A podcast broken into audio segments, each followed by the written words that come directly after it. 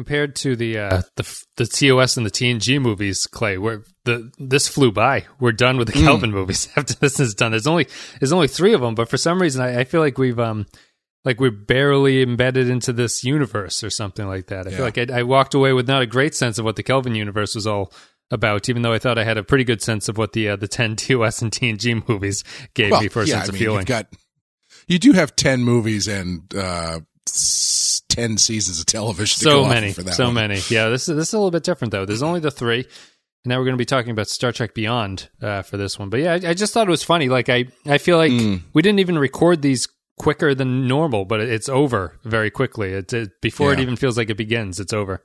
Well, you know what's funny about this, uh, the Kelvin movies, this one especially, is it kind of suffers from um,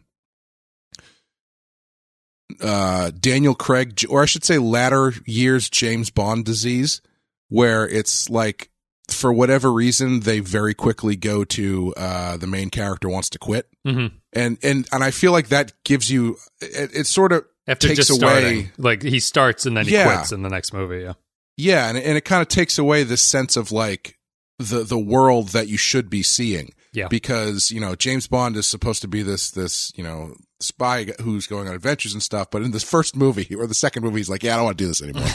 and so it, so every movie turns into him being like, I don't want to do this, but reluctantly I will for the sake of the country or whatever. it's really just the Um, um the era that they're made in, right? Like the lack Yes, of yeah. institutional trust is now the big thing that you put into these movies. So he's the same with Star Trek. They're dealing with like a corrupt organization or something that does not Yeah. engender them to stay involved in it.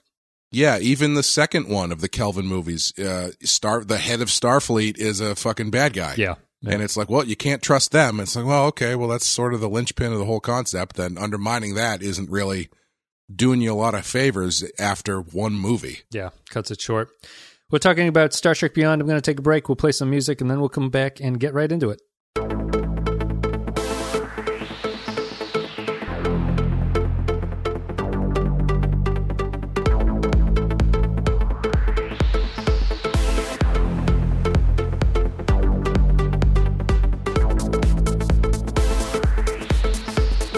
Okay, so Star Trek Beyond is the third of the Kelvin movies. It's the 13th of 13 Star Trek films at this point in time when we're recording this in 2020.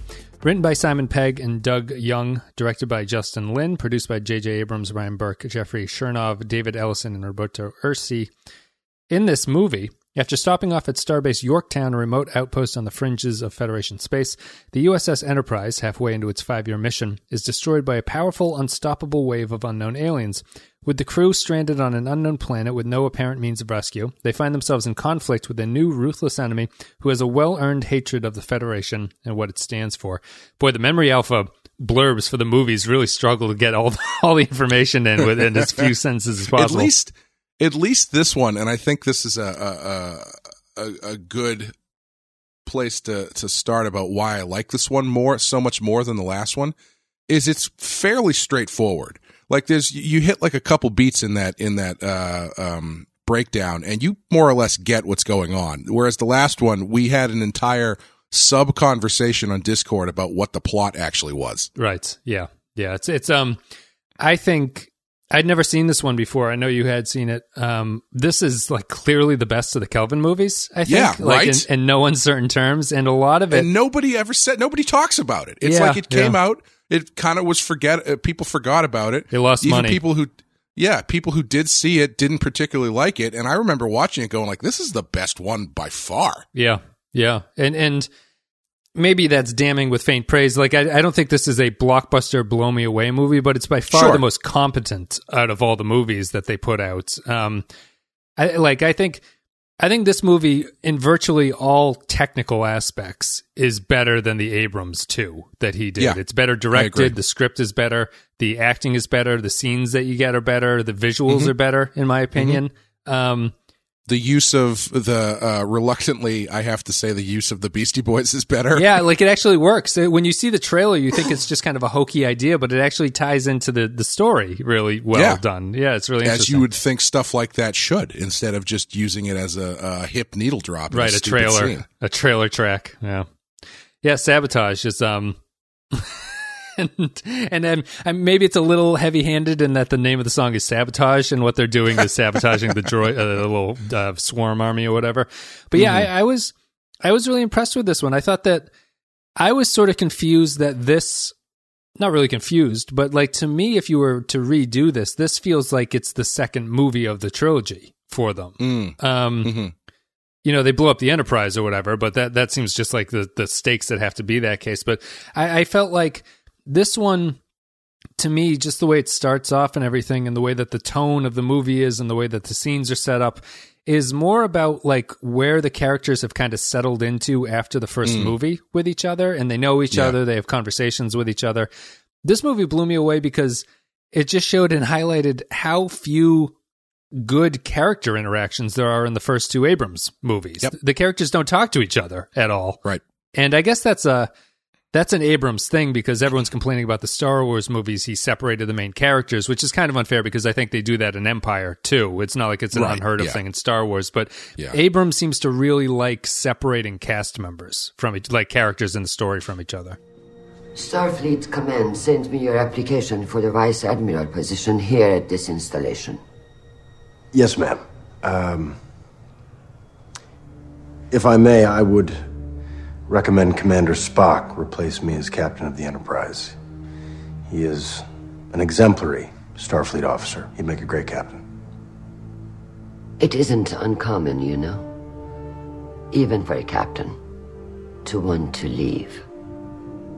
There's no relative direction in the vastness of space. There's only yourself, your ship, your crew. It's easier than you think to get lost. It's not I'll bring it up with the General Council. We'll discuss it when you return. Ma'am. Yeah, I, I always found that to be a little unfair uh, because the first one is, you know, the story is about getting them together, so you're it's going to take a longer time to to coalesce everybody. You talk about Star Wars here, just yeah. Instead, you're Oh, not uh, talking no, about the- well, a Star Trek too. Oh, I Star the- Trek too, the- okay. You know, uh, both of them. You can look at them and say the same thing, where they they're about putting your team together. Essentially, you know, the the the first Abrams Star Trek ends or drives towards everybody being on on the Enterprise at the same time. Um, the second one is. I don't think they split. Uh, they don't really split them up that much. The only person they split up out of the group is Scotty in the second one. yeah. Well, I feel this one, I feel that they what they do is because the action is so intense and nonstop, they don't really have character interactions as much as Mm. Oh, telling yes, each other what's I- going on. yeah, that I will 100% agree with. Because in this one, if you really want to look at the three of them, they split people up more in this one than they do the first two. Yes. Because they blow the ship up and then they scatter everybody across the planet. But they pair them with other like Um, right. they they just cut down on. It's not a big group scene. It's just one on one scenes with each other. Right. Yeah. And so I think I think the criticism uh, for Abrams is less that he splits the characters up because I think that's just a necessity of storytelling to a certain point, and and that and and uh, it should be what you're saying, which is he's not really giving them room to breathe and interact with each other because everything moves so fast and everything is so it's you know you're pushing everybody in different directions. So while they are on the same ship they're just sort of you know barking at each other as they pass in the hallway. Yeah. um, whereas in this one, you actually get scenes. You get room to breathe. Uh, the recontextualizing of Kirk's birthday in relationship to his dad dying is, I think that scene's great. It's fantastic. Yeah. That also feels very much um that's almost like a holdover from the cage where the captain and the doctor are drinking in the cage pilot um together. Hmm. That that felt very appropriate that they uh if they're redoing this era of Star Trek that those characters drink together. It seems very much a TOS idea. Right. Yeah. And it's, it's just smart in the way that they split them up in like the groups that they put together. Like putting Spock and, and McCoy together is fantastic. I wonder, I do wonder if, uh, I don't, I might be making this up, but I, I have this memory that Car- Karl Urban almost didn't do this movie. Mhm. And I kind of had that in the back of my mind as I was watching this and I was going, there's a lot of bones in this movie. Like Yes. he has a lot to do, much more than the first two. And I wonder if that was kind of, you know, part of uh, getting him back, if that, if that actually was the case. But yeah, I, I think they at the only same- booked uh, Pine and uh, what's Spock's actor? uh, Zachary Quinto. yeah, Zachary Quinto. I think they act, were the only ones with four film contracts. Uh, is the difference? Oh, really? Yeah. So, but obviously they they treated McCoy like a character who doesn't have a returning contract in the first two movies, and were Yes. just like just say quips, and he, he works here and he plays off of um, Spock really well. That's a pairing that you kind of been dying to see. I think Kirk and uh, Chekov work pretty well together Yeah, in terms of like great. seasoned ability. And then for comic relief, you pair Scotty with uh, Jaylah, the the new alien, and just have kind of like comic scenes between the two of them. Yeah, and I think I think Jaylah's a great character. I think she's a great addition. Um, I uh, I think that I appreciate. Uh, so again, going back to what we were talking about in the first two about like why don't they push it further?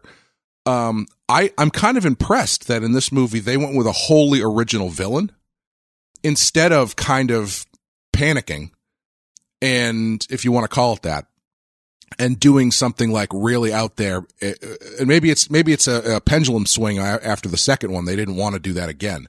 But like it's it, you know if you've got this third movie in this big franchise, and I think it was like the 50th anniversary when it came out. I think. Yeah, they interestingly they didn't release it to coincide with the 50th anniversary, which they were saying was a mistake because they they released it right in the height of summer blockbuster season, Mm. and it just got crushed by everything else that was going on around it. And Yeah. the 50th anniversary of TOS is later in the year. It's a fall. I think it's September something, and I, I think it would have had it, it would have had more space at the theaters, and it would have um, gotten some good marketing out of the fact of like celebrate the 50th with this new movie. Right. That's really dumb that they did. Which is that. what Skyfall did. Apparently, it released on the 50th anniversary of Bond, and they played that up quite a bit. Yeah, that's that's a that's a layup. Whoever whoever's in charge of that in charge of that marketing should have been fired. Yeah, I know. Yeah, it's no good. Um, but yeah, I I'm sup- a little bit surprised that they didn't do something a little bit more uh, uh, swing for the fence as far as like you know, like I said, bring in the Borg or something. You know, something out there that's going to really grab people's attention. They made this kind of uh, quieter, if you want to use that term, story involving a wholly new villain that uh, works on uh, Star Trek Enterprise um, continuity. Yeah, yeah, Um, so it's like it's it's going it's going in the face of the last one by expressly saying that this happens in continuity with all the other stuff. Um, and uh, pulling it off. I and and and they they. That's not to say it's not full of action because it is, and I think the action in this is by far the best action in any any of the three movies. yes, by far. Ju- Justin Lin is uh, the Fast and the Furious director, and he's just a better action director than Abrams Yeah. is. And it's more inventive. Like all every scene, every action scene is different from the next one. Uh, the only one that's a little bit meh to me is probably the the uh, motorcycle rescue. That one's you know whatever. But like as far as those buzzsaw things cutting the Enterprise in half, or the stuff that they're doing with uh, orientation as the ship is crashing, Yep. or flipping over. It's it's amazing, and I mean that final fight scene with uh, uh, uh, Diana Krall in the uh, uh, the gravity well Yeah, thing at the yeah. end. That's really cool. It's just it's a really inventive, well done movie, Yeah, it's it's got a lot. Um, it is, and the and I- costumes look great too. They redesigned the uniforms a little bit, and I think Yeah. they look fantastic. They, they do. They, they look nice, and they they wear their uh, their jackets when they're down on the, the planet. Actually, it's, Mm. it's a nice mix of two things. But the the Enterprise um, uniforms do look more like throwback uniforms. They look nice. They they're they're particularly bright when you're when they uh, capture them all and they bring them to Krall's planet and they're sort of marching on like that barren, icy rockiness. The the colors really pop against it. It's very uh, Yeah. nice looking. What's actually interesting to me is they are um, the regular like on the ship uniforms, the the you know yellow, blue, and reds are like two clicks closer to Discovery, but they're not as uh, overly designed as Discovery Yeah, because they're still like they're they're more than just like the t-shirts they're wearing in the first two movies but they're not quite the uh what if we turn the big yellow shirt into like a really tight yellow jacket right. Yeah. and and that's and that's as someone who who likes the discovery redesign of the the TOS stuff I think that looks good but I actually think this is probably the best compromise Yes, if you're if you're considering original canon, I think because these are just like sort of well fitted uh, long sleeve t shirts that they're wearing, right Um, right and they look a little bit nicer than the ones they wore in the last one which were just you know they were they were yellow shirts with little uh, star insignias printed all over them. Right. Yeah. So um I think one of the most important things about the Star Trek movies is that they suffer when they have bad villains in them, unsurprisingly. I think a lot of movies suffer when they have bad villains in them or bad Mhm. antagonists or something. Um I think that Nero was awful. I think that Khan was not nearly as bad as Nero, but was not really anything impressive in that one, and Admiral Marcus kind of falls into that bucket. What'd you think of Krall? Um, I think he's.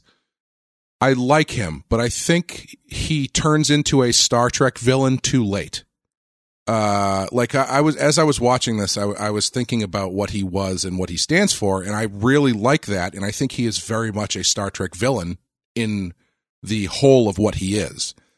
But I feel like if this was the show, you would have gotten at least one good scene where Krall has like a dialogue sequence with Kirk where they kind of hash out their differences of like uh, uh, ethos and stuff. Yeah. And I so I think the, the the twist comes a little too late where I wish you had a little bit more time to sit with exactly what his deal is because I think it's I I think him being this um soldier who predates the Federation, so he's someone who is who's a who's a warrior uh, and had to deal with this peacetime thing, and uh, it doesn't go right for him, and so he just he ends up railing against it. I think that's great. That's a great Star Trek villain. Uh, it feels it feels like he could be even like a Deep Space Nine character. Yeah. Um, but he for the first bunch of it, it is it is mainly like uh, alien monster needs to get the the magic gun. Yeah. Um, shoot people with it. Yeah, so I wish they gave him a little bit more to do a little bit earlier. In the in the, if it was an episode, his reveal would have been like the second act information break. They go like they Right. you know they show him like oh this is this guy, and then you have a couple acts of dealing with him and Having- sort of being aware of him. Having seen it before, I knew what the twist was, and I I didn't realize how late it was in the movie. Right. It's like right before they catch him. And it's, in my head, it's I like was twenty like, minutes oh, from the end. It, it's right Yeah. at the end of the movie. Yeah. Yeah, as in my head, I remembered it being a lot sooner. Like once everybody gets on to the Franklin, I thought that's when that stuff started coming out. I didn't realize it was literally after they crashed at Yorktown.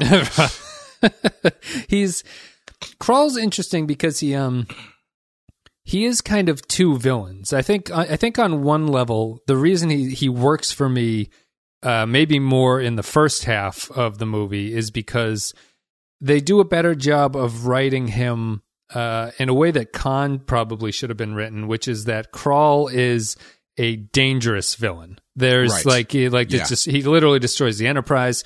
They have technology that they're unaware of. He seems intimidating. He's like he's doing like a Shang Tsung soul sucking maneuver on people. Um, and he comes across as threatening and in control and dangerous, and that our heroes are at a disadvantage. And I think that he's the only villain that they really did like. I didn't even really feel that way with Nero. Nero is just too Right. abstract of a threat. I like the But he's twist. got that giant spike that he stabs people with. right. He's he's got And his he trident. yells really loud before he does it. He, and Krall is better framed in the first half. The twist would have been good, but I agree with you that it happens too late. It, the the biggest problem for me that it happening that late is that they have to give so much exposition that it just becomes very bad writing at that point, where you have to have this character only talking about what his goals are uh, and things like that. And I would have liked that to have happened earlier. And if if it had happened earlier, he would have been a pretty strong villain overall, I think, because he would have had the best of both worlds in that case, where he is in control uh, of the action in the first act, and then you can get into sort of his motivations in a better way in the second half. Do you do you wish that there was a scene where uh, Kirk introduces himself to Krall and Krall's like, "Hi James, I'm Krall." I'm Balthazar. Nice to meet you. I- Um, what's the the only real question I had about this movie was um the there's no there's no explanation for why they look this way, right? It's just a byproduct Uh, of the process of soul sucking. Yeah. Yeah, it's I it's uh the my understanding of it is that whatever the technology or the process is that is is extending his life uh turned him into that monster Yeah. and he uh, the, more monstered out he gets, the more like monstrous he gets. Yes. So he needs to like suck souls to pull it back in. But aside from that, they don't really go into it, and I don't really think they need to. Yeah, yeah. It's it's not. It, it's all for the disguise of what's going on. Um, I guess. And the the only other thing that really confused me is that uh, when I was seeing the ships, I was like, wow, there's a lot of these guys everywhere. They're all flying the ships. They reveal that it's just drone activity Mm-hmm. that's flying most of the ships. But I feel you don't get that reveal until very late in it. Like, no one's ever surprised that they. Like, why did they beam into one of the ships that has a guy in it? It seems like your odds of doing that are so low. Oh no, I I think the idea is that all of the guys are drones. Oh, all of the soldiers are drones too. I think so. Yes. Okay. That makes sense. And so that's why the only ones that aren't that way don't have helmets on. Those are the original Right. three. Okay. Yeah, I, I believe that's I believe that's what it is. I, I, I, I don't know if it's a weakness of script, but that never feels like it's illuminated, really. Like the, the fact is that there's only three uh, Franklin survivors by the end of it. It never. It never really lands on screen except for the fact that you're like, oh, he must be dealing with his lieutenant and that girl because they're, you know, they're the characters Well, who need their helmets off for, I- to see who they I- are. I don't think the other guy. I I think uh I think Krall is the only Franklin survivor. No, there's three. I think I think the other two guys are part of whatever that race is that gave him the the power to become younger or stay alive. Are Uh, they not? I don't. My understanding was that they, of the 'Cause he- original Franklin, there's only the three of them, which are the girl that sort of tricks them at the beginning, his lieutenant who fights Jaylah, and then Krall. Oh, I, you know, I never I never even considered that the girl was one of the crew members. Cuz I cuz uh I, I, the reason I'm saying that I think it's only Krall is because in his captain's log, he he when he's still a human, he says he's the only one left. Uh, before his sudden disappearance, he'd been the captain of the Franklin. He was declared missing in action. He he crashed onto this planet, which had drone equipment and other technology behind. Edison and at least two of his crewmates used the remains of the technology to prolong their lives. Okay, I mean, I I would debate that, but I'll I'll just I'll uh, assume that that's the case. Yeah, the wording of it makes it just sound like because you see those two characters without their helmets on, those are probably Krall's. The, the I think Memory Alpha is just making the assumption those are two of the crewmates yeah, who landed. that's what I think it's doing as well, and I don't know if that's actually what it is, but for for sake of argument, let's say sure. Sure. Yeah. I was just I'm only mentioning it because I I didn't realize that all the other guys were drone creatures because Right. I just never made that connection and I was I was surprised when they make the reveal of there only being so few of them at the end. It was surprising to me because I was I was wondering how they were marching around in this prison camp without being seen by the billion guards that seemed to be flying the ships Right. around and Yeah. stuff like that. Yeah. Yeah. Um, I uh, you know what else I really liked? I thought that was done really inventively was the Universal Translator. Yes, where it, it I thought that was really overdubs what they're talking about. Yeah, it. Uh, I thought that was really nice. Um, they do they do the uh the modern. I guess I guess you could call it a modern movie thing. Um, uh, yeah, I would say that it is because they do it all the time in the Avengers movies, which I think is just hilarious. But it's this uh, uh, the assuming everybody has an open channel communicator on them at the height of battle. Right. because you know you've got Kirk climbing up into this thing to fight Krall, and you've got Scotty back at the command center, and you've got uh, Bones in his ship there, and they're all seem to be patched in on the same frequency, even though expressly in this movie they used to flip open communicators. Yeah. Yeah. it's like eh, whatever. Yeah, I, I mean they have to talk to each other. Let's just assume that they have communicators on or something. 'cause Hands free. I I remember uh, in I think it was Endgame when everybody starts everybody comes out of the, the the thing at the end and they're fighting Thanos and they all show up all patched into whatever radio Captain America has in his ear. Yes. Because like from that point on, they're just talking and they're in the middle of this battle at different points and they can all hear each other. Yep. So I guess they just before they came back from uh you know dust, maybe part of uh what, what Hulk said is make sure everybody has an earpiece in. I um I also think that just in terms of better being better craft work, uh, this story actually does try to stick to a theme fairly well. It it has Yeah. a theme. I wouldn't say that it like does, does great guns on it, mostly because uh, Krall is given such short shrift. But the idea is that um, unity is more important than disunity, I suppose, or sort of antagonism towards each other.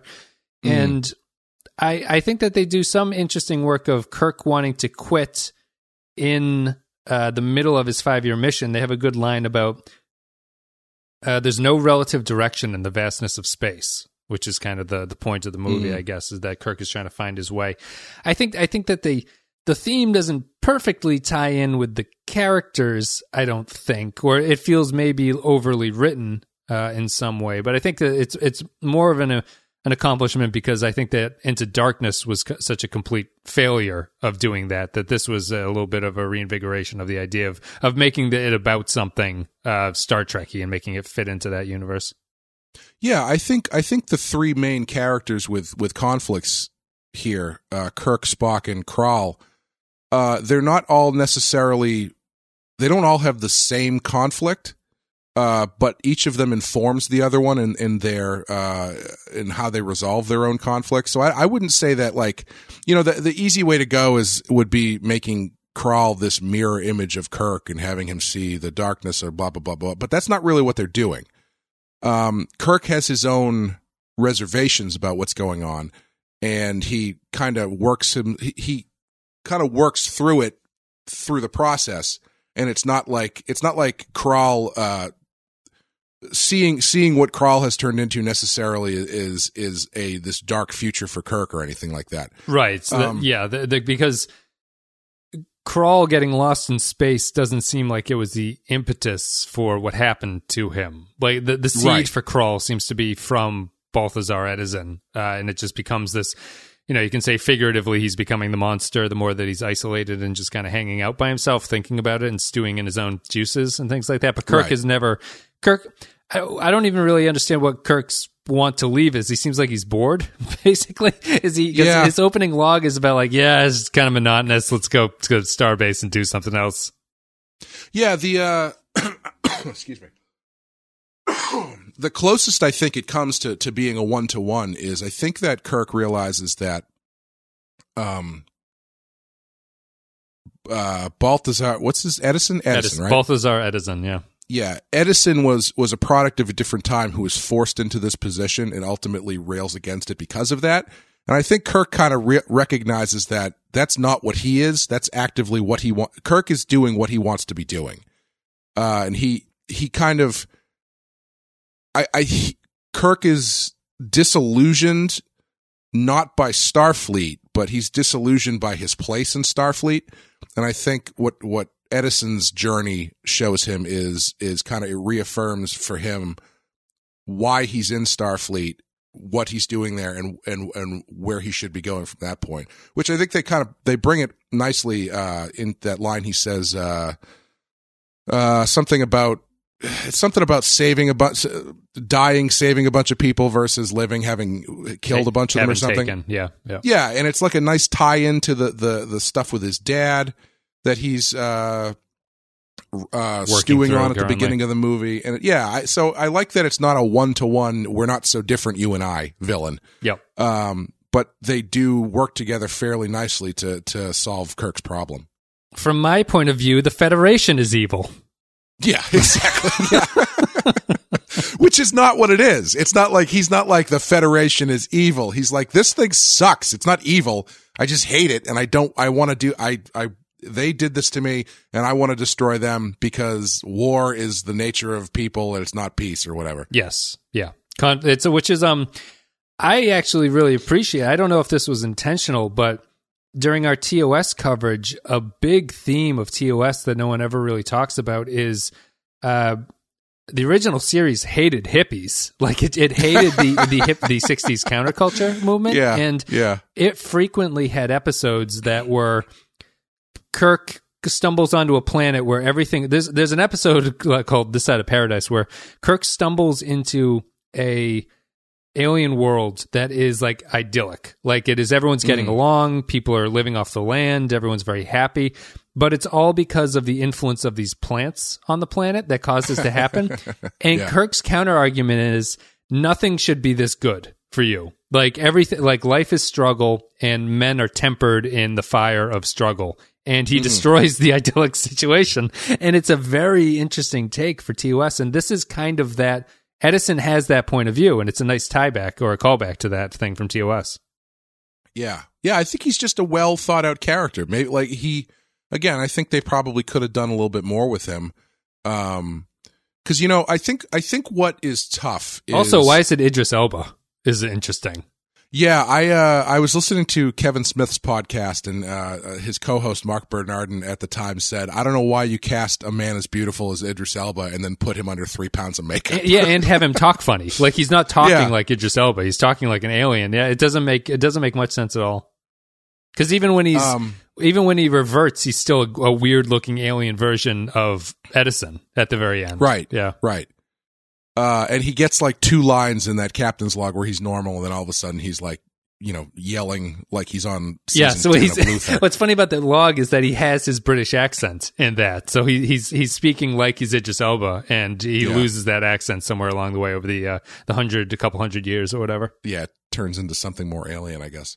Um, yeah, I think what's interesting about these movies, uh, I don't mean just these Star Trek movies, but these sort of like big hero, big villain movies, is the thing that you're losing in a lot of the modern ones, I think, is the middle point where the villain and the hero come together and kind of like establish their relationship with each other before breaking apart and then crashing together again at the end Right.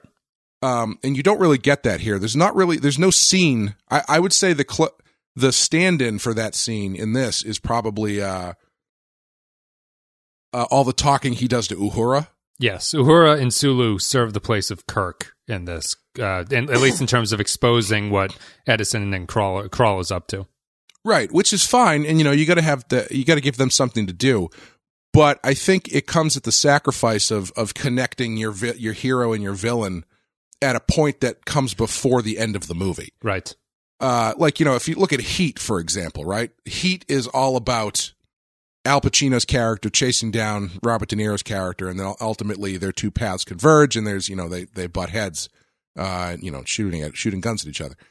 That movie doesn't really work unless you have that scene in the middle where they literally he pulls him over and they go get a cup of coffee and talk for like five minutes Right. and uh and they do they do that in all in all the best versions of that story like they do it in wrath of khan they uh i'm sure there's many other ones that are not coming out of the top of my head but the point is like you you kind of need that connection with your with your with your two uh opposing viewpoints um before you can really slam them together at the end and have it be satisfying. They're in wrath of khan they're never on the same ship. They never really see each other face to face at all. Yep. but you do have that convergence of the characters where they do interact and they do kind of like you know put each other's ethos on uh, uh put their cards on the table so to speak They have a prior history too, because those characters sure. don't meet in that movie. yeah and in heat there's no prior uh no prior uh, relationship they just you know they kind of they they sense each other's presence they kind of feel what's going on and then they meet and they kind of have their uh they they hash out their positions and that gives you an idea of how these characters relate to each other which leads you into the back half of the movie which ends with them you know finally butting heads Yeah. um i One wish that go. they yeah uh, i wish that they did that in this but like i don't know how you would do it naturally because uh, yeah I, not having kirk be captured i think is probably the right move um but i don't know how else you would really get the two of them together before the end of the movie Why would you say that Kirk not being captured is the right move? Because I could easily see this movie not changing much if Kirk was captured with the rest of the crew. that's true i mean actually you know uh, I mean, you yeah, could you could swap out like Sulu and Uhura for Kirk, I think. And sure i guess i guess it kind of yeah maybe it might it might actually even work a little bit better uh because he's then positioned with the rest of his crew who are I don't know. I I mean on the one hand I feel like this the the, the adventure of this mission is part of what brings Kirk back into the fold, Yep. so to speak. Kirk would not have a lot Um, to do if he was in that position. Yeah. So yeah. I think I honestly think it would be a different movie. I think it would be more like a James Bond movie where he's captured for like 45 minutes right, yeah, chained to a table with a laser between Yeah. his legs. Yeah. And so then you'd get like Krall scenes where he's like, "Come in to my conference room, sit, have some drink, let us talk." And it's like, eh, that's not what I'm here for, guy. Um, Will you join me in yeah. the libation to celebrate the closure of our uh, joint narrative or whatever? we are not so different, you and I. yeah, I I would agree with you. I, I have mean, you ever heard Shakespeare speaking and spoken in the original crawlese? They bring up Shakespeare in this one. This movie's full of little weird, not weird, it's full of little throwbacks that I don't find offensive to what Yeah. the original Star Trek idea is. There's Shakespeare, it's got the, the music reference that we always talk about, like the, so someone makes a joke of, is this classical music while they're listening to the Beastie Boys? See, uh, that's a good use. At least they're acknowledging the fact that it's ridiculous. That it's old, yeah. As, and she's listening to Fight the Power, first of all. She says she likes the yelling in it, which I think is Yeah, funny. she likes the beats and the yelling.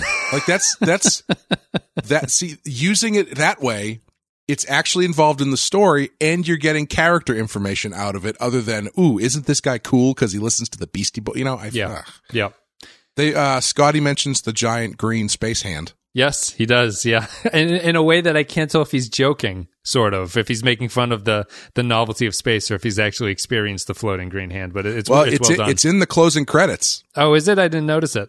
Yeah, they do. As they're zooming through space, they go past the giant green space hand. But you know, we missed a few of those in in Into Darkness that they were they were tossed out very quickly, and and I didn't. I, I don't know if they registered with you, but uh, I they let's put it this way: they only registered with me because I am now more steeped in Star Trek than I was the first time I saw Into Darkness. Like Right. uh, Kirk, uh, Carol Marcus makes mention of her roommate, uh, Nurse Chapel. Oh, she does. Uh, interesting. Yeah, she says, uh, some, do, do you know who Diane Chapel or something Chapel is? And he's like, Oh. ah, and he's like, yeah, she went off and became a nurse on this blah, blah, blah. She's like, Oh, nice." that's a fairly good reference that I didn't pick up on. Yeah, that makes sense. yeah, there's, there's a couple of those in Into Darkness that I think that they do fairly well. I honestly can't remember the other ones, but there's a couple of them. Uh, but yeah, they, they do a pretty good job in this of, of that stuff. It doesn't, none of it feels offensive. None of it feels too winky. yeah. It, it Um, fits. Rel- it fits pretty well into the story. At least it doesn't feel distracting as to why they're talking about it. Um, yeah, I, I, I, I, I enjoyed this one much more than I enjoyed the other two. It's just like for what you were talking about for the villain and hero motivation. Like it's surprising that something like Into Darkness tried to do that, but didn't didn't get it to work for them. Like because Yeah. because Khan is on their side somewhat for Yeah. a portion of that movie. So you think that that's the time where you get to know each other and you're gonna have conversations. And then when he hijacks the vengeance is when the difference of opinion comes out at that point, and Yeah. there's kind of the the change at, at, in that um, section of the movie. This one, what what even is like if you wanted to get down to that ethos argument what what is really the thing that Kirk and Khan are not on the same page about you know what I mean like there's they no, don't have any. They, they, but I would say that Khan is much more of a Bond villain, where he just wants Yeah. to destroy the world, and uh, Kirk is the only man who can stand in his way. yeah there's nothing there's nothing interesting like again I joked about it but Khan's entire motivation is he just wants his kids back Yeah, you know and it's and, it's- and the know, longer he doesn't get them, the angrier he gets, and is more yeah willing to take and it it's out not on people. it's not particularly compelling yeah, No yeah. matter- This no this matter one, how slowly and deeply Benedict Cumberbatch says his lines. Idris uh, Elba should have done a impersonation of that to do an homage to the the prior performances before him. Krall is Krall is not that way, um, and I, I think I think Krall works. Krall is definitely the best of the villains of the Kelvin movies. Yeah, I think, I even if he fu- is kind of underwhelming towards the end, um, because I do think they could have fleshed out the. Uh, the aspect of what his history is, which the aspect of what his history is, comes off as more of an Easter eggy fan throw out to people. Like Mm-hmm. the fact that he exists during the Romulan Wars and the Xindi War and stuff like that is explicit references to Enterprise, and um, that it feels just it feels like you're just throwing in a not fan service, but you're just trying to link him to something at that point, and it's not really character work as much as saying this character came from this point of view or this era of the Well- franchise and everything like that. I don't know. I because I I honestly didn't. Uh, the first time I saw it, I didn't put together that those were specifically Enterprise references. Yep. Um, and I just think I think it works in the favor. Sure, they're definitely they're definitely there for that purpose, but I think they're also there in service of what he is as a character. Yeah, which he's is from someone- a, a violent wartime, basically. Yeah, Yeah. and he's someone who who existed before the Federation and tried to adapt to the Federation and couldn't do it.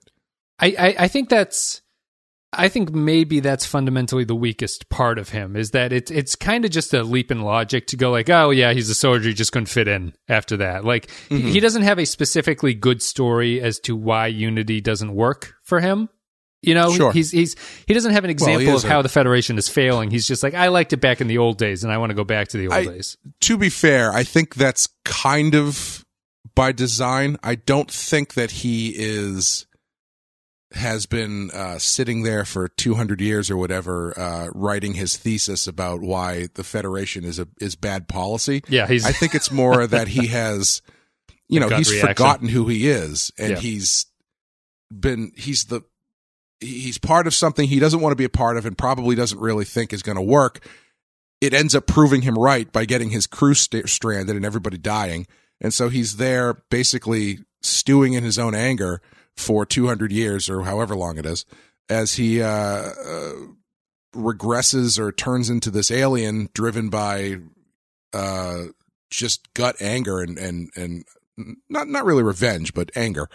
Yeah, um and so i don't i don't think that he needs like he's not very intellectual. uh, yeah i don't think he needs like a debate team retort to the concept of the federation uh, you know because i think he's he's taking his core w- what his core problems are and they're just amplifying themselves after being stewed in for so long Yes, and I, I think the movie, the movie as it's constructed, doesn't really need him to do anything Sure, like yeah. that. I, I, I view it as something of a villain weakness, just in the sense that his his actions seem a little bit divorced from. His actions just seem sort of like the movie villain must hate the Federation. This is Mhm. why he hates the Federation. Like, and you don't really have time to to stew on that or anything. There's action sequences to go through. I don't think he particularly suffers very much as a character. But if you were to move it in a more Star Trekky direction, where they uh, he and Kirk interacted with each other, you, you, I think you need that at that point. If they had Sure, spent more yeah. time together, I would have been less understanding of his "I just don't like the Federation" viewpoint. Right. Yeah. No, I think you're right. I think uh, that is the byproduct of the way that they have it set up. Is that if they do get more time together, you do need to flesh out what his actual problem is. it's just a scene of Kirk's going, "That's it." He's like, "Yeah, just don't like the Federation." He's like, "Really? They didn't, Yeah, they didn't screw you over?" And he's like, "No, just I don't I don't like their ideology. I, I don't like the bundle of sticks metaphor at all." yeah, and Kirk is just like, I mean, it's pretty good. Right? We can fix your your disease here. We can. Got yeah. Have you seen the Yorktown? It's pretty amazing. Can we I talk mean, about the Yorktown? Actually, the the Yorktown's a great Star Trek set, and that's going Oh, to it looks um, great. Yeah. I'm going to. We've talked before about uh, Star Trek sometimes has to pay uh, special attention. I feel to not looking like a Star Wars movie. I think. Mm. I think it's very important that they distinct. Uh, they they have a distinct look from Star Wars. I think visually, this movie really excels at that. This looks Yeah, like a updated TOS 60s set to me Mhm. in all the right ways. And the Yorktown feels appropriate. Like that feels like a Star Trek thing that wouldn't really work in Star Wars for some reason. And just the sets of the alien planet, the sets of people hanging out in uh, on the York in, in the Yorktown or whatever. It all really works, and I think it, it looks distinct from Star Wars, but it looks updated, and I think it's important that Star Trek maintains a distinctiveness from Star Wars. It's very, I think it's easy to, because Star Wars is so in the zeitgeist, it's easy to like uh, unintentionally copy their aesthetic in a lot of ways, and I think they avoid it here pretty well. Yeah, I think so too. And I think uh, what's interesting about this one that they don't do in the last two is uh, the the one of the key differences between Star Trek and Star Wars is Star Trek has star bases. Mm-hmm. Star Wars does not generally have that, No, except just the for Death Star. the Death Star and Star Killer base, but that's a planet. It's not. Go, it doesn't move or anything. I mean, Right. it- it's not. It's not. ma- I mean, I guess it's man made, but it's. It's not. It doesn't count. It doesn't have. It doesn't have uh, um, the Deep Space Nine type base. And uh, uh, playing that up, I think was was great because yeah, it, it, planet to planet is whatever, but the idea of in Star Trek is that you're not necessarily near a planet, because you are out there trekking amongst the stars, so to speak. Yep. And uh, uh, so having the star base is great, and the yeah the design you def that's definitely not a Star Wars design. You would not see that in Star Wars. Yeah, it's cool. Just the the sort of interlocking rings where it's city on both sides of the ring, so there's no up or down in it because Right, you're in space at that Whatever, point. yeah, whatever the gravity is is relative to wherever you are at the time. Yeah, and they, they insultingly call it a snow globe and stuff. It does look like a snow globe, but it, it's cool. And I, I even like the visual sequence. I I think all of the shots in this are just better than what Abrams does. Like everything is more interesting when the Enterprise enters the uh, the starbase and everything. When characters are just walking down the hallway, even when when the uh, the ship gets attacked and it starts losing gravity, which is something it did in both of the prior movies. I think it looks better here for Yeah. some reason. It's Yeah. interesting, I the, well they the the camera is not constantly moving in this movie. right? Yeah, you know the the the smaller scenes get smaller camera um and i think uh i think it actually stands out having watched all three of them back to back how how much different this movie is visually than the first two? Because they're not doing this the lens flare thing which i think i i don't think the lens flares are bad. Um maybe they went overboard and, and into darkness i don't know. Um but i think that uh the visuals are just so much clearer in this movie. And uh the makeup oh my god the makeup is fantastic. Yeah, yeah. uh Jaylah's makeup is awesome uh even those like little side goons that she beats up when she meets scotty their makeup is fantastic. Uh Who are those guys? makeup is great. I don't know. They're just other people who are on the planet. Okay. um Krall's makeup is great. His both of his henchmen the girl and the guy their makeup is great. The girl with the face hugger head thing is cool. Yeah, yeah. it's just all really really well done. The design is great. The execution is great.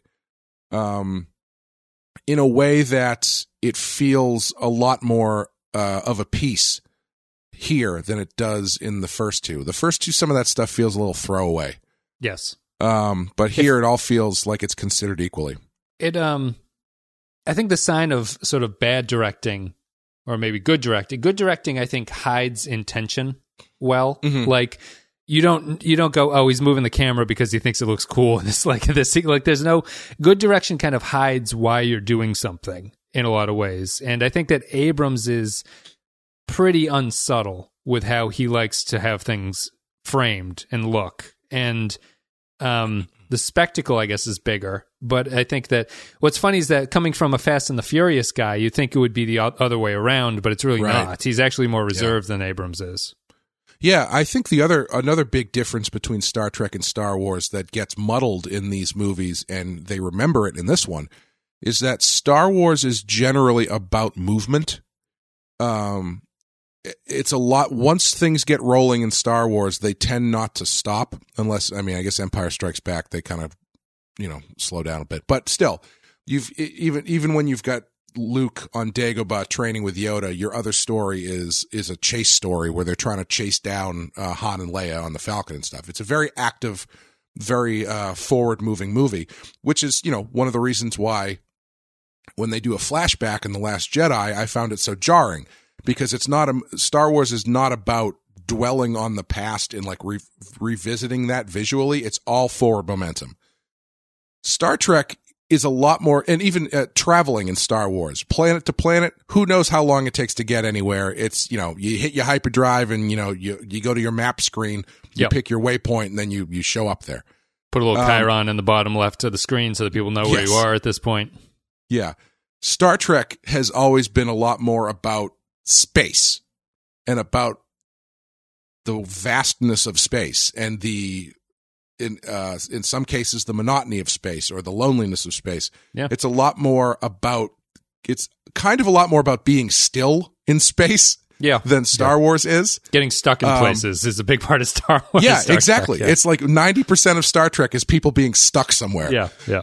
Um, and I think they, in these movies, the first two very much operate in that Star Wars sensibility where everything is constantly moving. Constant, the camera's constantly moving. People are constantly moving. Even quiet scenes, the camera's moving around or it's shaking or something. So you don't get any of that consideration of stillness and space that Star Trek brings to the to the table. Yeah. This movie you do like the that opening captain's log sequence with Kirk is amazing. I Yeah. think that's the best Star Trek thing, full stop, in all three of these movies. Because you get a sense of where they are, how he's feeling about stuff. You get a sense of the crew of the ship, which makes which in turn makes you feel that much worse when the place gets destroyed 20 Yeah. minutes later and Yeah. people start getting sucked out into space and like they he, they managed to very quickly put faces to the rest of the crew so when they start killing them you feel bad about it. Instead of them just for uh, uh, later in the movie i was watching it with my girlfriend and as they they fly the franklin out after they crash and Krall you know life sucks someone to turn him back into idris, idris elba uh we were both like who the hell is who did he life suck? Yeah. and then at that point, she went, "Oh my god, I forgot there was like forty other people on the ship because you don't see them." right. When once- the, the once they- survivors they, beam in, yeah. Yeah, once they they start the escape, those survivors, the rest of the crew, you don't see them again. Yes. Yeah. Um, but in the first half of the movie, you see them a lot, and uh, the the captain's log itself is a very just in concept is a very um, is like sort of ruminating on the the the situation they are currently in. It's it's never like the crawl of Star Wars where it's like this is what's going on, this is what you need to know, so you can dive into this battle. It's always the captain's log is always here's the situation. We're going to bring you into it at a fairly boring point in the situation. Yep. You know, it's never captain's log, stardate, blah, blah, blah, blah, blah. The Enterprise has been flying through Klingon space into the neutral zone for five days. And uh, that's how it is. Hard cut to Romulans like flanking you, blasting the shit out of your ship. Yeah. The captain's log It's is always- ne- captain's log is never war. yeah, it's that. Yeah, it's never the dead speak. Um, so, and I think this movie does a great job of of of re reintroducing the Star Trekkiness to Star Trek. Yeah, I'd agree. I, and uh, off of the opening scene, what I think it really does well in terms of Star Trek is that it takes a different angle on what you accept as this is what Star Trek TOS is like. Like they're they're on Right. their five year mission. But the original series never got into how fucking boring a lot of it must have been, Yeah, or yeah. who's having sex in the crew, like how are sexual relationships being managed, like what's Kirk's mindset when he's not chasing someone with a phaser or like sliding down a mountain, like what's he he's he's doing a lot of science ostensibly, and he's like he's doing a lot of diplomacy and things like that. Not really Kirk's strong suit. What what does he think about when he's not doing things uh, that are action based and things like that? It it feels completely within character of what TOS's uh, sort of outlook was, while also going somewhere different with it. And if I if I think I have a big problem across all of the Kelvin movies, including this one, I really don't like what they did with Spock in a lot of ways. I think they I think they made him emotional for no good reason, really. Yeah. Like they, there's no real examination of what this means. I think he's inconsistent across the three movies, and I also think that he's he's surprisingly unimportant in the movies too. Like he he Yeah, for as much as they put him up front, he kind of is. Yeah, he like he doesn't he never really has a I don't think there's a single great uh, Kirk and Spock scene in any of these movies. yeah, they're all kind of awkward. Like, yeah, I, I- it's. I think it's part of it is uh, you don't really get a lot of time with them at all. Yeah. Um, but in this one, like in this one, the the main Spock and Kirk sequence is when they're both on the elevator together and they're not really talking because it's awkward. Right. You know?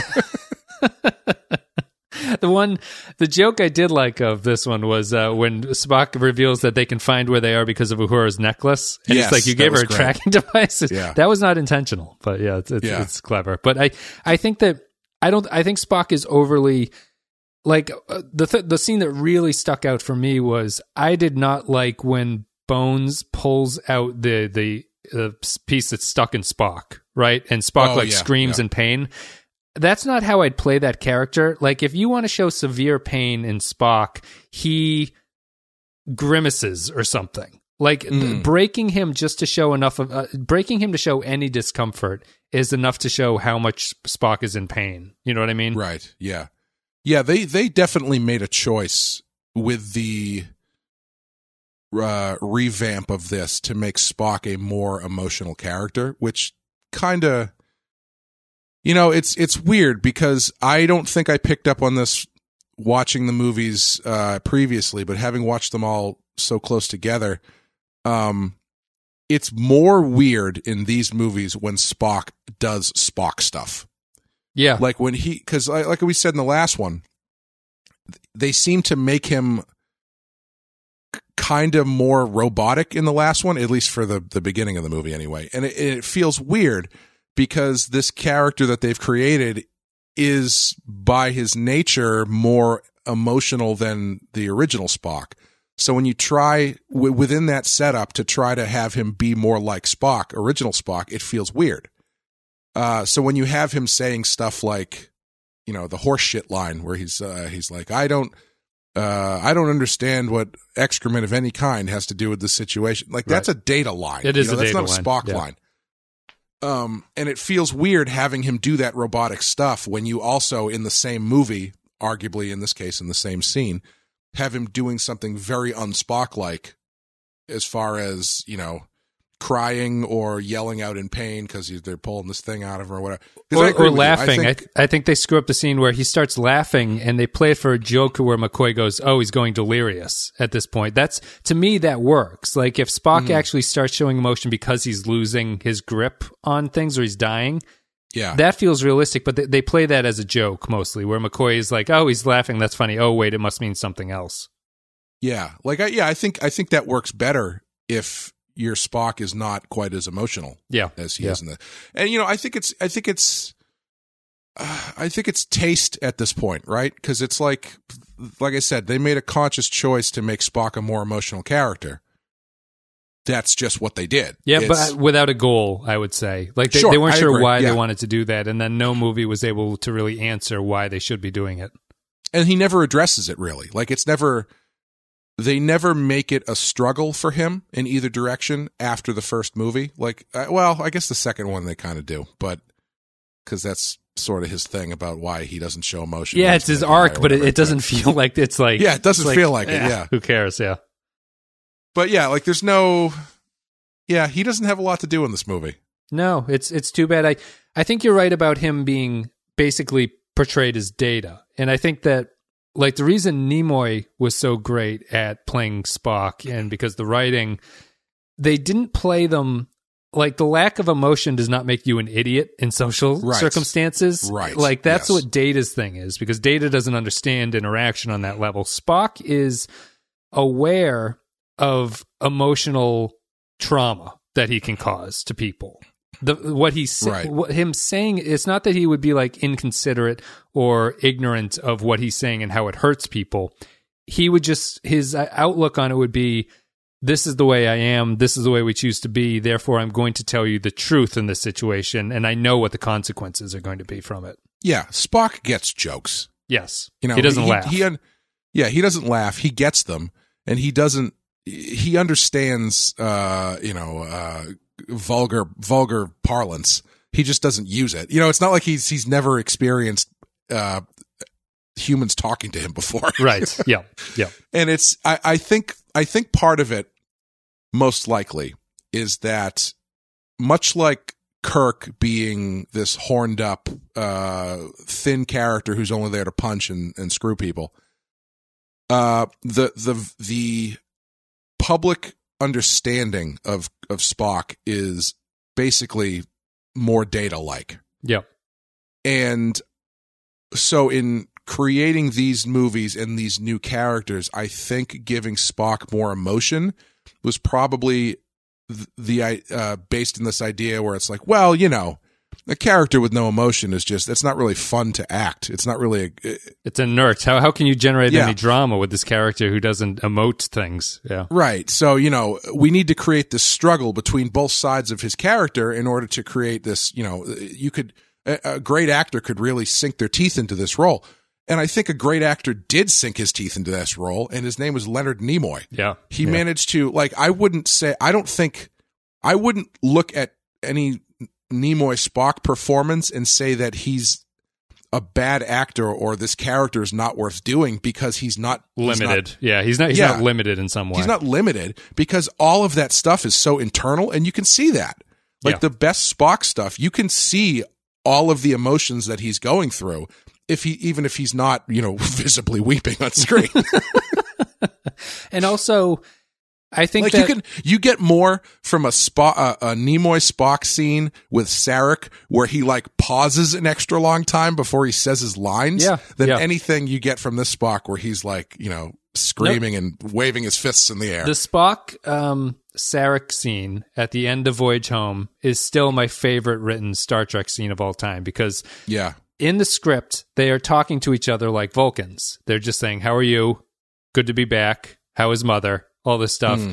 But the the two actors who are, who are the two best Vulcans that have ever played any of the Vulcan roles, well they originated the concept. they originated the concept, and no one seems to be able to imitate them or like to take what they were putting down. But they're Yeah. the conversation is just loaded with the subtext of, as you're saying, how they're pausing, how they're looking at each other. Like it's all nonverbal between the two of them that portrays how they actually feel, and it's it's just much. Better that than weeping eyed Spock in these movies. Yeah, and that appeals to you as a emotionally distant father. exactly. I can just shut down and just say, "How are you? How's mother? Good, good to see you. Goodbye." Don't even shake hands. Just say goodbye. No eye contact. Uh, was that the? I think that was all. I yeah. That, I mean, oh, and just my final point on the Spock thing is that uh, it also kind of doesn't show terrific, or maybe it's hard in this movie, but terrific understanding of why the trifecta of Kirk, McCoy, and Spock are important. Because when Spock cannot emote or make the emotional argument, that's what McCoy is there for. Exactly. So exactly. And, they they become a fuller character by interacting with each other. Yeah. And I think the I think the biggest failing of these three movies character wise is they never established those three as like a unit. Yes. I think they like in this one this is the movie where you would really be able to do that and they don't do it. They establish Kirk and Bones pretty well across these three movies as, you know, what their relationship is and um, they're clearly friends and and how they talk to each other and stuff. But Spock never feels like he's part of that group, and he never really feels like. I don't feel like the Kirk of these movies is going to Spock for help or no, he's he's certainly. I was surprised that Kirk nominates him to replace him as captain. It's like really Spock. Like he's yeah you, you don't seem to really like the guy. yeah. They just don't have any time together to to build their relationship because in the in the first two movies, the first movie they're at odds, the second movie they're at odds, but when they're not at odds, they you know Kirk's dead. Yeah. they just don't have any time to really build them as characters. But uh, Bones serves the purpose that every time you dip in with him and Kirk, you feel like that they are friends and and and confidants. Yes. Yes. We get better chemistry between those two. I, yeah. I don't um. I don't know what it is. It might it might fundamentally come down to the Spock performance about what they were doing. I think the script is more important because they, they are limited in the amount of time that they Yeah, spend with each yeah. other. Um, it is well, too it's, bad. and it's and it's tough too because you have to kind of pick and pick your battles. I guess is like what you want to do with your movie. I think this this is successful because you know as I was saying, it it focuses more on like the vastness and the stillness of space, but that doesn't mean that it's boring. There's Right. a lot of action in this movie. Um, I think because you're only working on three movies as opposed to an entire history of television, you if you're gonna make a movie about the relationship of Spock and Kirk, you kind of have to make a movie about the relationship of Spock and Kirk. yeah.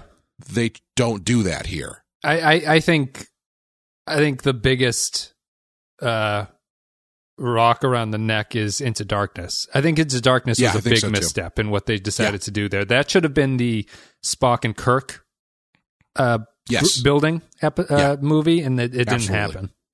Yep. It's too bad because yeah, you could if if that if Into Darkness was about building the trifecta of those three. Um, this movie makes sense where it is then because then you can split them apart again, and their sort of characterizations can go off with the other characters Right. and make sense. Right. Yeah. And Yeah. you know, and what happens in Into Darkness, I think uh They were, could have been they were trying to copy. They were just so obviously trying to get the the dark second ep- movie, like the Empire Yeah. movie, out of yeah, it, and it's just literally called Into Darkness. Yeah, yeah.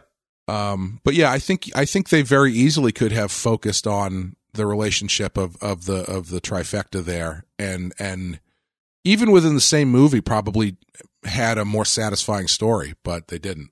Yeah. My question- the argument there is Oh. about Khan. You have to modernize the argument about Khan at that point, where it's Right. those three butting heads about what the best way to deal with this guy is. Yeah, like there's no point where you have the three of them in a conference room and Bones is like, "This guy's insane. He's a monster. He's a he's a, a, a medical freak. There's no way we can trust him." And and Spock is like, "Well, I mean, logically, his strength, we do have what he wants, and logically, he would be able to work with us, and his strength is an asset." Like, yeah, we, we need him. He, he's the best of us. It's logical to use him. yeah, like even a scene like that would really have done a lot. Yeah. Um, my question is, what does this? Uh, it seems more and more unlikely that we're going to get another one. yeah. Um, I hope that we do because I think that the number one thing that I've I've pulled from watching these is that there is so much potential here, and I feel like this movie comes the closest to realizing that potential. But even then, it's kind of too little, too late for the franchise. Yeah. Yeah.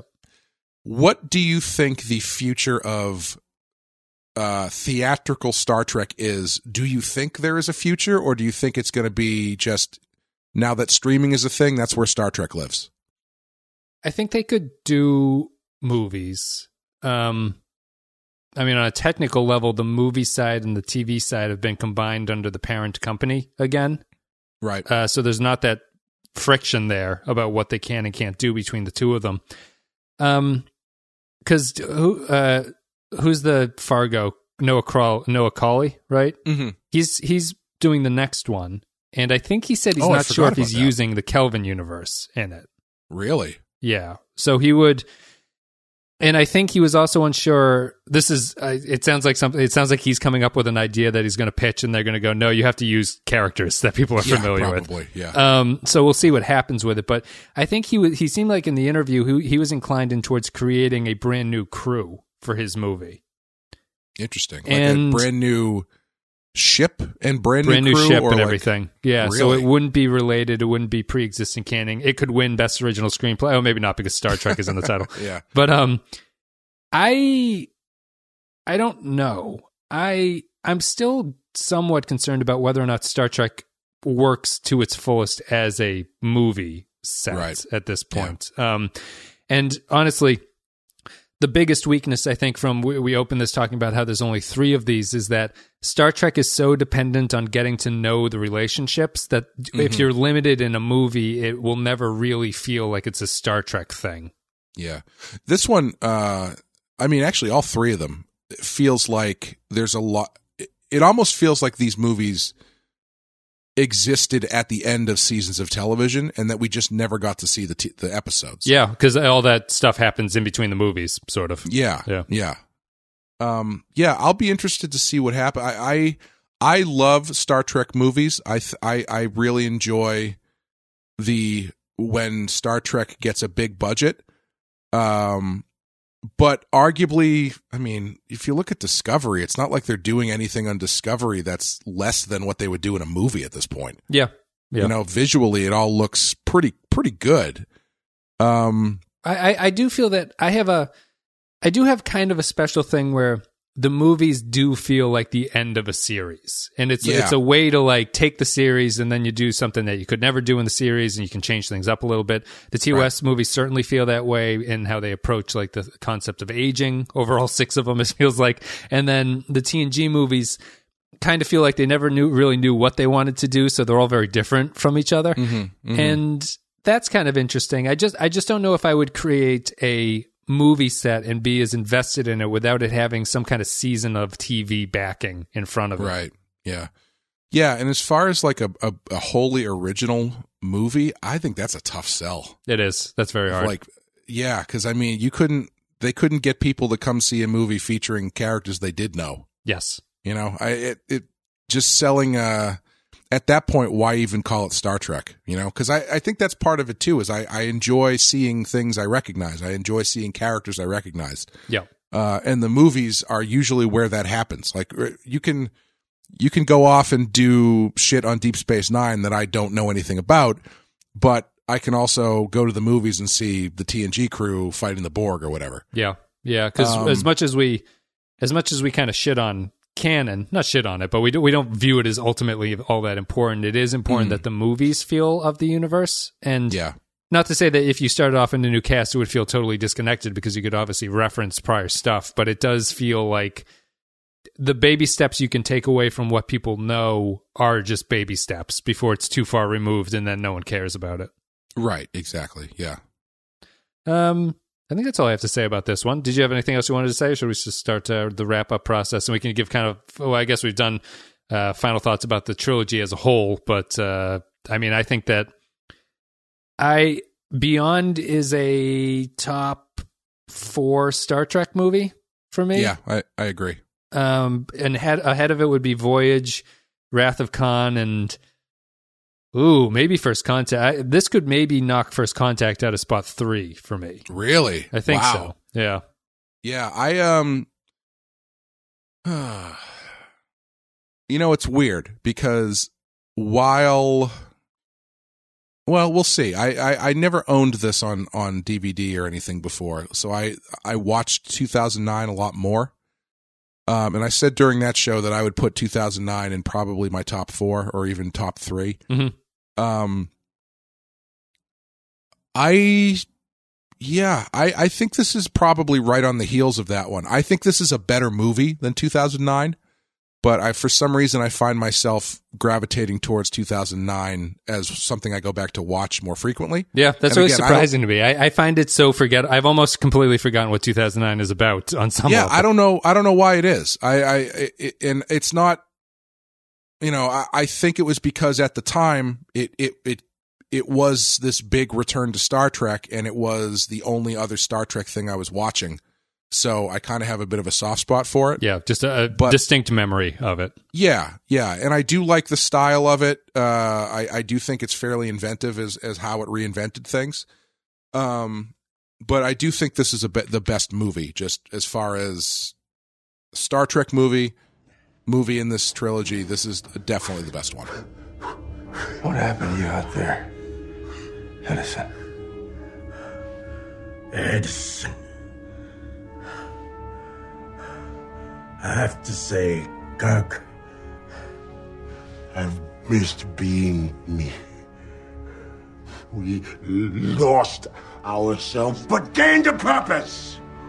A means to bring the galaxy back to the struggle that made humanity strong. I think you underestimate humanity. I fought for humanity! Lost millions to the Xindi and Romulan wars! And for what? For the Federation to sit me in the captain's chair and break bread with the enemy! We change. We have to. We spend the rest of our lives fighting the same battles. I'll put up. Uh, I'll recalibrate my rankings and put. I'm not going to do it now, but I'll put it up on the website uh, and people can look at it there. So go to the Pensky file. Dot, uh, Oh, we didn't even podcast. uh, we didn't even mention the uh, the picture of the uh, TO, the TOS movie crew. Oh that, yeah, uh, is in very Spock's much, very much confused Amy. We had to have a five minute conversation about. What, she's like, "Is that is that a picture of him? Like, why does he look so different? Like, what a terrible insertion to have the original cast picture just replace these new actors. Like, no, this is a a timeline split, and then her her eyes glazed over at that point. Yeah, yeah. I mean, it's a nice. You, you have to do that. uh, You do, with, yeah. with that situation. Yeah. Yeah. No, I, I like it. I like it too. Um, Nimoy died before this, right? He must have. Yes. Yes. Yeah. Yeah. Okay. And then yeah, um, Nimoy and Yelchin Anton died before it came yeah. out, obviously, but he was in it. Yeah. which is man that that's still so very strange. Yeah. Just, uh, just a weird freak death of, of Yeah. getting like a car running over yourself, which is just you know bizarre that it would actually happen. Yeah, Um, yeah, so go to the PenskyPodcast.com and have the ratings for the movies. I'll re rank the movies after I think about it. I won't have time to do it now and say it on the air, but uh, you can go there, check that out if you're so interested. I think that's it. Thank you guys for listening. Thank you very much. You can join the uh, or support the show. Patreon.com slash the Pensky file. It's the best way to do it. A couple dollars a month gets you extra stuff and uh, extra podcasts, extra videos, extra live streams, things like that every once in a while. Special thanks go to the captain tier Andrew Sherlock, Ben Douglas, Captain Court Cardinal Doomsday, Christian Michaels, Christian Pouch, Darth Moss, David Beardmore, David K, Dwayne Hackett, Eric Johnson, HH28, Yarpy, Jeffrey Koch, Joint Mango, Jordan Cooper, Kevin Reyes, Kyle Barrett, Matt Corrier, Matt Cutler, Matt Ross, Meg Burnett, Nathan Elliott, Neil Brennan, Nick Sergi, Robert Cummins, Russell Ode, Samuel Custer, Grim Santo, Sean Spinobi, Tark Latif, Tom Hiles, Vault 13 Hero, and Will Yates. Thank you very much, guys, for supporting the show. Whew, we're done. Social media, all down below Twitter, Instagram, all that good stuff. I'm going through 30 days of DS9 on the social media. You guys can follow me there. I think I'm up to day, whatever it is now, 20 on that. So we're almost done, but you can go back and check them out. And I think that's pretty much it. Clay, do you have anything you want to say? Any new podcasts coming out? Uh, you can check out the Rotten Horror Picture Show with me and Amanda, who joined us on the Wes Craven uh, episodes of Real Ripe and Real Rotten, where we cover the uh, movies off of the Rotten Tomatoes 200 Best Horror Movies of All Time list. And I think, I don't know when this is coming out, but we should have at least one episode out by this point. Yes, The Shining is out now. So if you guys are interested in hearing Clay and Amanda talk about horror movies, you can check out The Shining. Just go to thepenskyfile.com, penskefile.com, thepenskyfile.com.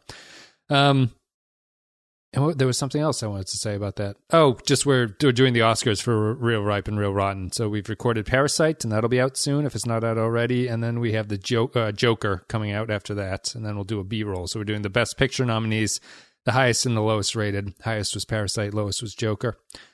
It's really interesting to me because I wouldn't have guessed that. Jo- well, yeah, maybe I would have, but That I wouldn't have guessed that Joker was the lowest. But Joker definitely feels like more of a B roll movie to me. Yes. where it's Yeah. like it's good, but it's not like the one that I would go to to talk about. Yeah, I don't know. I'm interested in, in talk. I mean, the Joker Joker is really just interesting to me because we had like a full blown moral panic before that movie came out. People were like, Yeah. people were like, you cannot show a movie like this, and then it came out and no one gave a fuck, and it's like, what a ridiculous Yeah. situation we find ourselves in. Yeah, it's very interesting. Um, yeah, we can get into that when we when we We'll get into it. So if you guys are interested in Joker, you can follow that at the. but not too interested because that's where the problems start. Probably go out and have People are sex. You too fucking interested in the. Joker. I think that's it. Guys, we're done with the Kelvin movies. They were barely here and now they're gone, but hopefully you enjoyed the coverage. We're starting Picard. I guess that's a good place to wrap this up. Picard will start Yeah. this week. We'll be doing that on Friday. The podcast will probably come out later Friday because Picard airs on Thursday night. So we'll be recording on Friday. I'll try to get the podcasts out as soon as possible. So you can look forward to those coming out on Fridays going forward. So Picard I'm stuff will be on forward Friday. to seeing. I'm looking forward to seeing those new uniforms, Mhm. those new pins. Did you watch the video of Sirach Lofton giving his embargo breaking review of it? No, I just I saw the the the cliff notes of it, but I didn't watch it. Yeah, yeah. It's um, it's interesting. We'll, we'll see. I a lot of lot of costume talk. uh, there wasn't a tremendous amount of costume talk. They, I mean, they were being uh, extremely vague because it's basically a video that's Sure. trying to capitalize on being out there without being able to actually say anything about right, it. right? Um, but it sounds to me it's going to it has Discovery's writing problems. It seems, but it's also slower at the same time. so we'll Okay. see because none of them were particularly enamored with the writing at this point. Um, Hmm. But it also sounds through three episodes that Picard is not in space yet. Oh, all right. So Cool. we'll see. We'll see. All right, guys. Picard starts this week. You can check it out. This will come out the day uh, Picard comes out tonight, actually, because this podcast will come out on Thursday. So Picard is out tonight. Enjoy it. We'll be back tomorrow with a podcast about it.